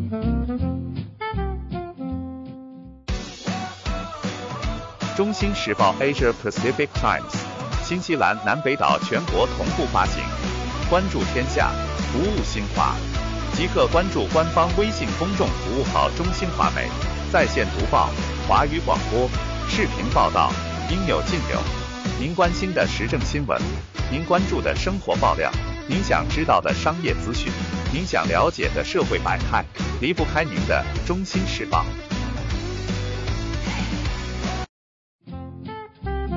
您正在收听的是怀卡托华人之声，调频立体声 FM 八十九点零，这里是新西兰中文广播电台节目。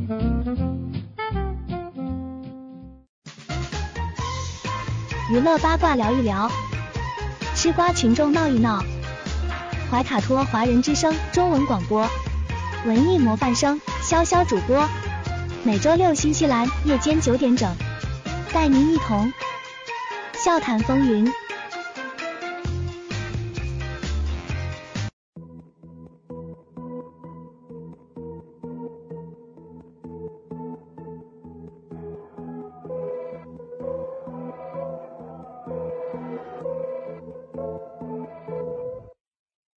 不要相信他对你的所有赞美，同样的话他还对一百人都说过。千万是他搜索栏里的一个痕迹。没有人在乎，没有人在乎，你只是他谎言单里的某个废物。没有人在乎，没有人在乎，你连自己都欺骗，怎么会发挥？你真的没有人瓜群众无限多，锁定怀卡托华人之声中文广播电台，笑谈风云。Hello Hello，瓜友们，大家好呀！我是你们的瓜主潇潇同学。所谓人在家中坐，瓜从天上来。今天你们的瓜主也来给大家送瓜来啦！瓜友们，听到这个 BGM，是不是就应该有所反应了呢？是的，今天又有一波大瓜来袭，但在此之前，我们还是需要先提到一位名人，他就是娱乐圈的风向标，必有大瓜汪峰汪老师。所谓汪峰定律，果然是吃瓜风向标。又一次，我们的汪峰老师被抢占了头条。鉴于此前他已经有二十八次与头条失之交臂的经历，所以说这一次自然是他第二十九次登顶热搜失败。但不巧的是，这已经是开年以来汪峰老师第三次。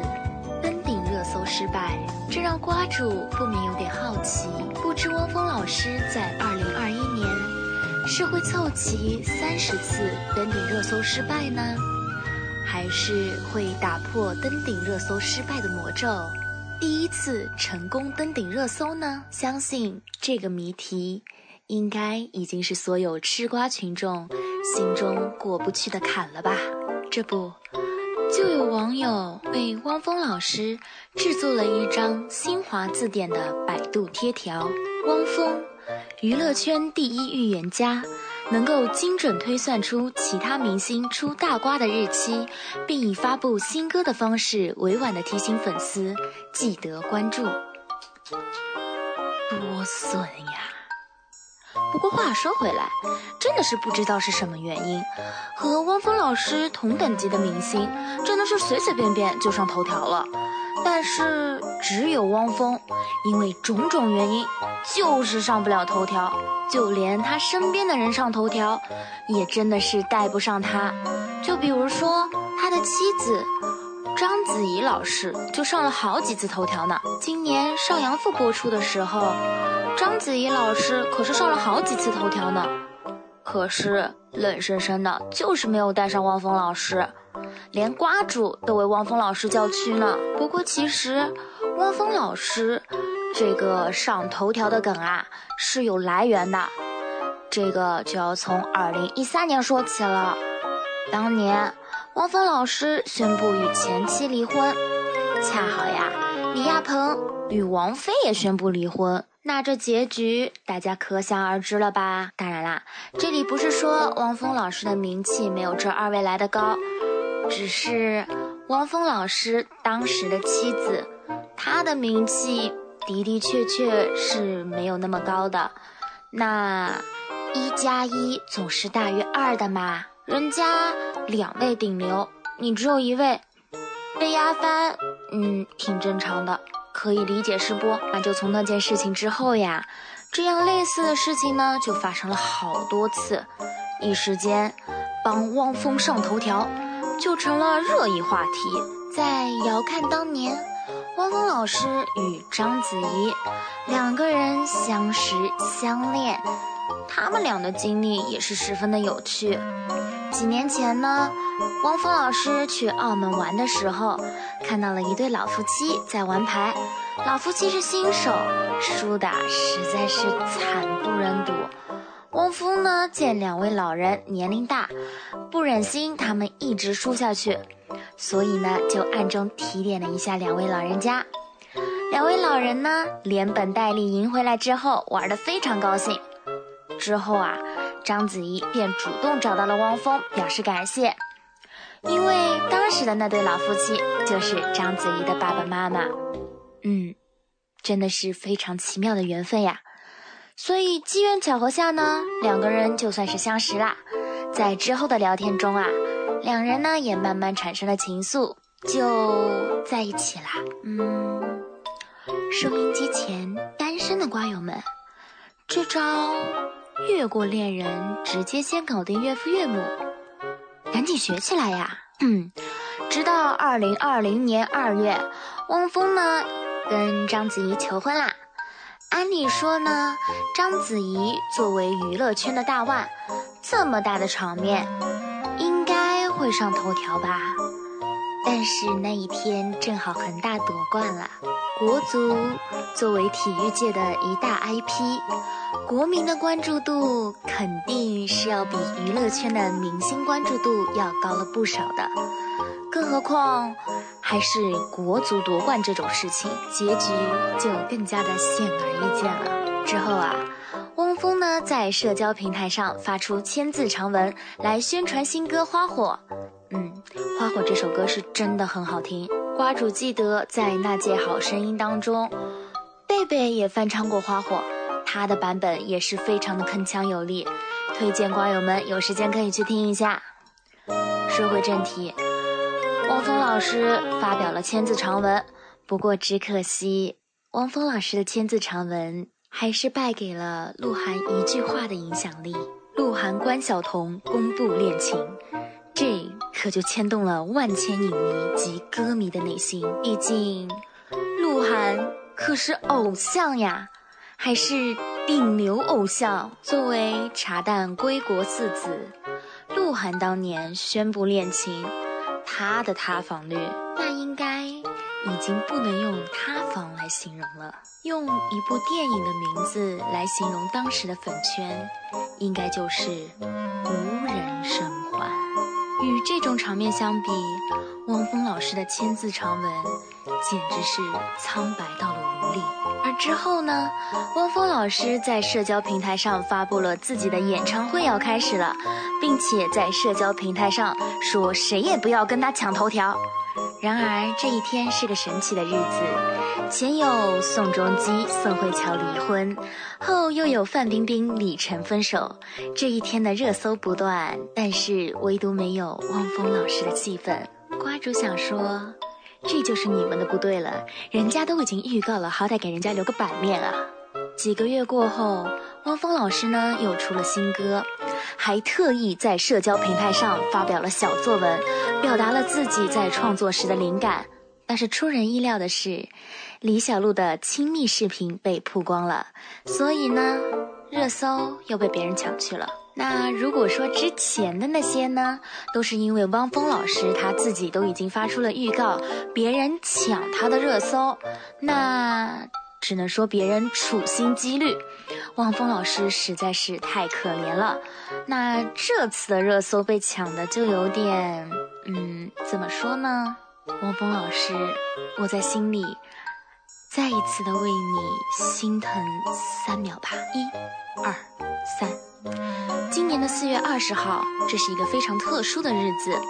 这一天呢是鹿晗的生日，但是关晓彤却迟迟没有送上祝福，导致啊网上传出了他们两个人分手的意思。嗯，其实四月二十号，网上一直有人在等关晓彤给鹿晗发生日快乐这件事情，致使网络呢一度有那么一丢丢的瘫痪。也真的是有吃瓜群众等了一个晚上，即便是第二天还要上班或者上学的情况，也依旧守在了热搜榜上，或者说呢是守在了关晓彤的微博下，等候他祝鹿晗生日快乐。此瓜主表示，都不用睡觉的吗？你们真的都不困的吗？就算要吃瓜，你们第二天起来的时候也能再去看一下，不用一直盯着吧？那这一天，作为我们的吃瓜风向标，汪峰老师又做了什么呢？他呀，在社交平台上宣布要开始自己的巡演，两则消息呢就在一起，让粉丝们隐隐感到了一丝丝的不安。为什么这么说呢？瓜友们，你们可要注意了。汪峰老师发布这一条巡演消息的时间呢，是四月二十号的十一点。我们并不知道这个十一点是中午还是晚上，但是关晓彤呢为鹿晗送上了祝福。这个时间是可以清清楚楚看出来的，因为是四月二十号的晚上二十三点三十一分。就在吃瓜群众们纷纷为吃到了狗粮而安心的时候，紧接着，冯绍峰和赵丽颖就宣布离婚了。这就意味着。老师又一次冲击头条失败了，恭喜汪峰老师，这已经是他今年第三次冲击头条失败了，并且累积了二十九次冲击头条失败的经历，让我们恭喜汪峰老师，并且他应该可以去申请吉尼斯世界纪录了吧？瓜主觉得，自有娱乐圈这样一个名词出现到现在，汪峰老师应该是最惨的一个人了吧？对此啊，有网友也说呢。光峰绝对是热搜绝缘体，不过还是有网友表示，娱乐圈风向标、娱乐圈预言家、娱乐圈地震预警台更加适合他。多损呐！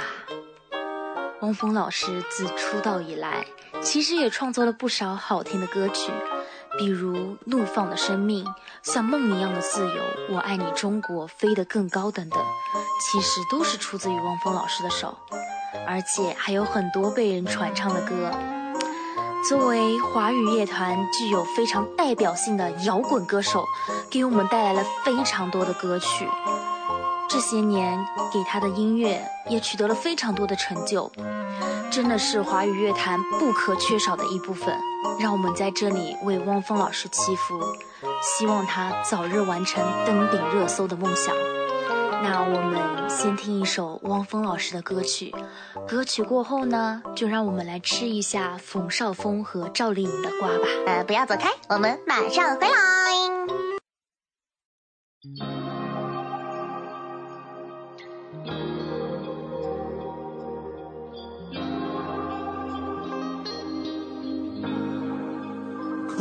这整个湖泊，冻结了时间和我。灯开关不放昼夜的反复起落。用枕头用力的捂住耳朵，听不见声音里盘旋的难过。回忆在慢慢的褪色，每一个有你的月色。Baby，我流浪在。世界寂寞拥挤的心脏，无声的痛撕破脆弱的伪装，让视线变模糊。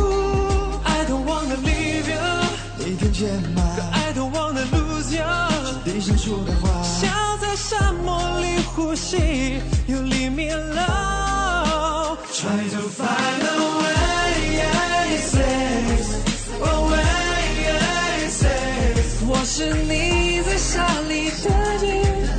守着干涸回忆。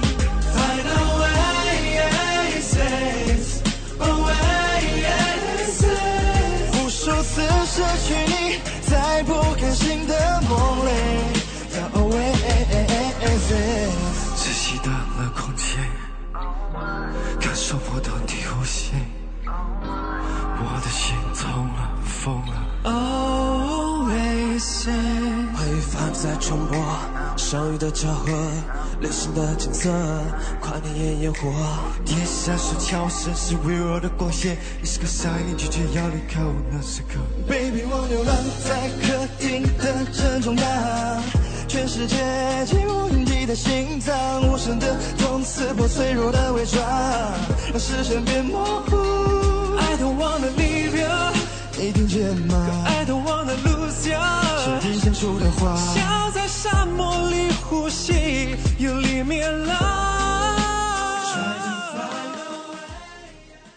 吃瓜群众无限多，锁定怀卡托华人之声中文广播电台笑谈风云。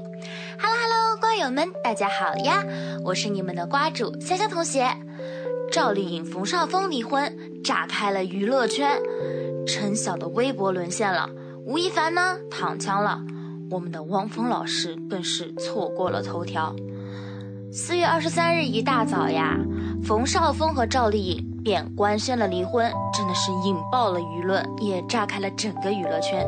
原因无他，就是两个人官宣呢太过于突然。虽然之前啊也有传过离婚传言，但是呢都是及时辟谣了。想不到这次啊直接放了声明。不过呢，有瓜主看来，以他们两个人的性格。这种事情不是很正常吗？是他们俩的风格，没错了。之前啊，两个人谈恋爱，绯闻传了半天，两个人一句话都没说，直接给你官宣。哎，官宣都成了网络热词了，现在直接给你报一个离婚了，绝不拖泥带水，简单明了，很有他们两个人的风格呀。赵丽颖啊，也是回应离婚。日子很长，过去很好，愿未来更好。也艾特了冯绍峰。看来啊，两人呢是和平分手，结束婚姻关系，并已于近日呢办理了相关手续。未来呢也将共同抚养以及陪伴孩子成长。二零一八年十月十六日，冯绍峰、赵丽颖晒出了结婚证，官宣结婚。一九年三月八日呢，冯绍峰又宣布自己的妻子赵丽颖产下了一子。其实啊，仔细整理一下两个人的过往，两人结识于电影《西游记之女儿国》，双方呢还合作过剧集《知否知否》，应是绿肥红瘦。两人呢作为不合体的明星夫妻，期间啊多次被传出婚变。一九年呢，冯绍峰也曾发表声明，称网上出现的有关冯绍峰出轨的消息均为不实消息，并且启动了诉讼追究。二零二零年七月呢，根据代理律师事务所所通报，相关的网络侵权啊已经审判，并且呢，冯绍峰一审胜诉啦。不过双方上次公开合体，应该要追溯到今年二月份同游三亚了。此后呢，四月份有娱乐媒体拍到赵丽颖仍在繁忙行程中与冯绍峰抽空吃饭，但双方吃饭后呢便各自离开了。两人一度是娱乐圈的模范情侣，但是呢，冯绍峰也曾经在综艺节目当中说过。自己为什么不戴戒指？是因为自己的戒指由老婆大人保管，也就是由赵丽颖保管。赵丽颖呢，并没有把戒指给冯绍峰，这就是为什么冯绍峰不佩戴婚戒的原因。而冯绍峰呢，也曾经问过赵丽颖，为什么想要跟自己结婚？是因为他喜欢自己呢，还是说？只是想要跟他结婚了，所以才跟自己结婚的意思就是，你到底是爱我，还是你只是觉得你该结婚了，所以正好那个人是我，所以你结婚了。这个问题，总觉得好像是冯绍峰这一方比较缺少安全感哎，怎么觉得他们两个人的角色倒过来了呢？当然啊。其实我们都知道，赵丽颖呢是农村出身，但是呢，通过自己的拼搏，实际上她的身价呢已经高达了三十亿。而冯绍峰呢，不但是富二代出身，实际上他的身价也是不菲的。那两个人离婚了之后呢？在商业上肯定也是要解绑的，但明星夫妻嘛，由于各自的名气与商业价值，其实早就已经是利益共同体了，所以一旦分手或者是离婚，那就必须要解绑，这是无可厚非的。那从网上现在公布的数据来看，两个人实际上应该从商业这一方面解绑的，应该算是比较干脆利落的。那冯绍峰之前也说过，银宝呢是个非常干脆利落洒脱的人。这也是银宝吸引他的一点。但不管两人日后的日子会怎么过，在这里啊，都祝福两位吧。好了，聊完这些沉重的话题，就来聊一些八卦吧。既然都说了娱乐圈炸锅了，那我们也提到了刚刚有两位明星的名字，为什么一定要把陈晓和吴亦凡两个名字给拉出来溜一溜呢？很简单，他们两个都是赵丽颖的绯闻男友。冯绍峰的情史，相信各位不用多说都应该明了。那赵丽颖与陈晓的爱恨情仇，相信啊，许多的瓜友们应该啊也都磕过这对 CP 吧。虽说男主在结婚之后也有跳出来说，之前的不过都是炒作，但是资深瓜友应该都知道，两个人应该是在一起过的。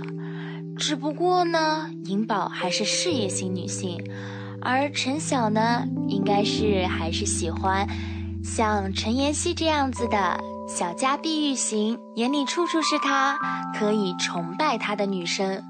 所以说，即便是喜欢赵丽颖，可惜对方不是那个对的人。而吴亦凡又是怎么一回事呢？这就不得不提到两个人还出过一首歌《想你了》。他们俩的绯闻啊。起源于几年前两人一起合作的综艺节目《七十二层骑楼》。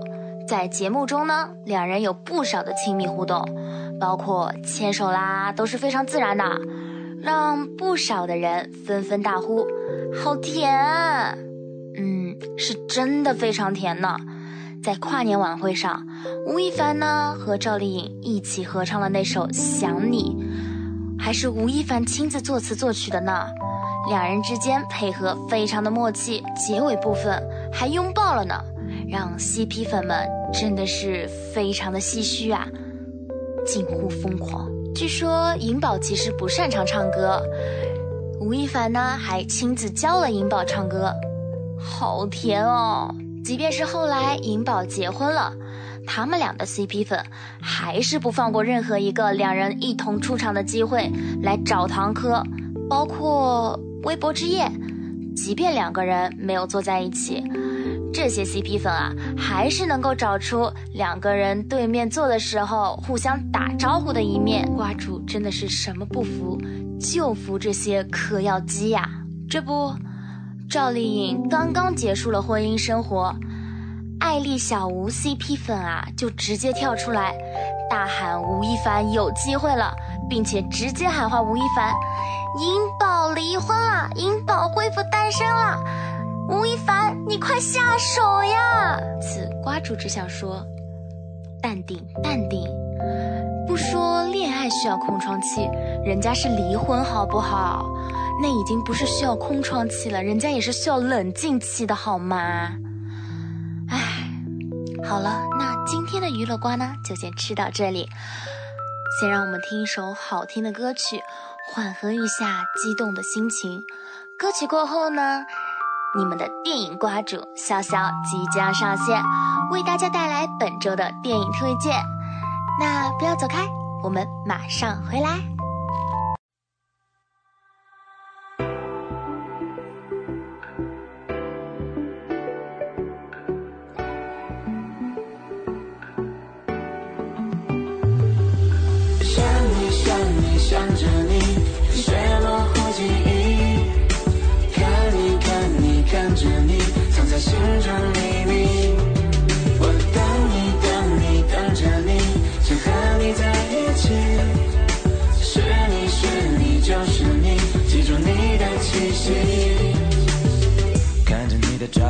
不知过了多少时间，该用什么字眼？有些事是否改变？那断了线的誓言离开我的世界，爱情从未实现，害怕模糊了视线。想记住关于你一切，在别人眼中我们是多密切。有些人有些事怕不够时间，有些情有些字没表达准确。但已经失去的季节，我还想在你身边。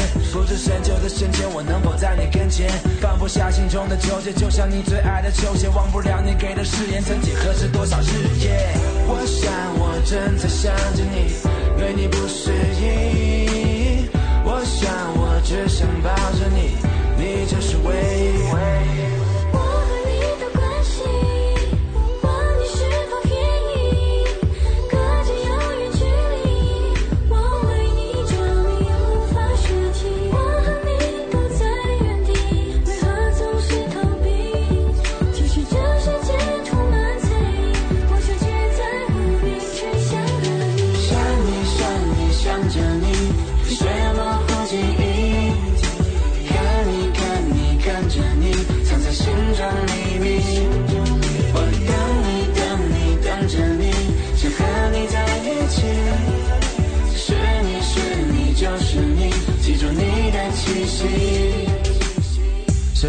滴答滴。有些感情你压低，懂爱的人更是一大批。结局谁看清？离别时那一句，思绪延续，回首是否还会有你？爱情里谁愿意谦虚？环绕你四周，更不是为了把你骗去。为了你，我可以诗情画意。为了你，也可以用尽力气。我爱你善意，也怕你伤心。有些事情不会放弃，即便花季。为了讨你开心，想着各种话题。即使淋着大雨，我像鲨鱼，从不畏惧保护着你。我想我不能没有你，没办法舍去。我想我只想陪着你，一直走下去。无法控制情绪，表达我的言语。偶尔想告诉你，有个人他很想你。无法控制情绪，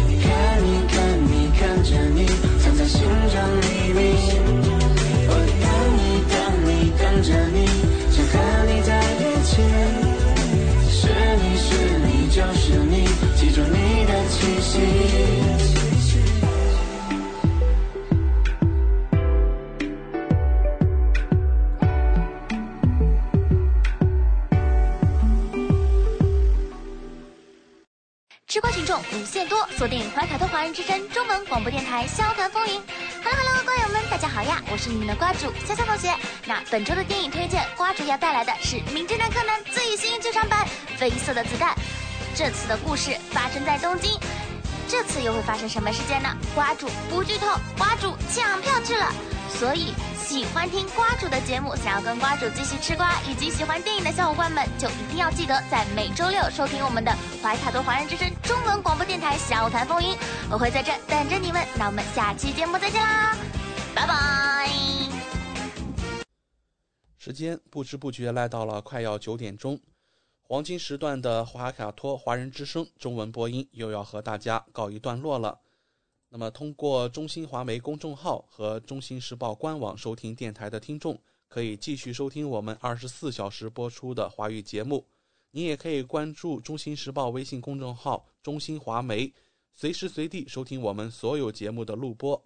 那主持人奥斯卡、小峰、轩轩、潇潇在这里祝大家晚安，祝您一周好心情。我们下周同一时间 FM 八十九点零再会。怀卡托华人之声，音质天成，悦动人生，伴我随行。怀卡托华人之声，音质天成，乐动人生，伴我随行。You are listening to Waikato Chinese Voices. Follow our radio, share the world. 您正在收听的是 FM 八十九点零怀卡托华人之声广播电台节目。我们在新西兰为您播音。For more episodes, use the accessmedia.nz app for iOS and Android devices, or subscribe to this podcast via Spotify, iHeartRadio, or Apple Podcasts. This free FM podcast was brought to you with support from New Zealand On Air.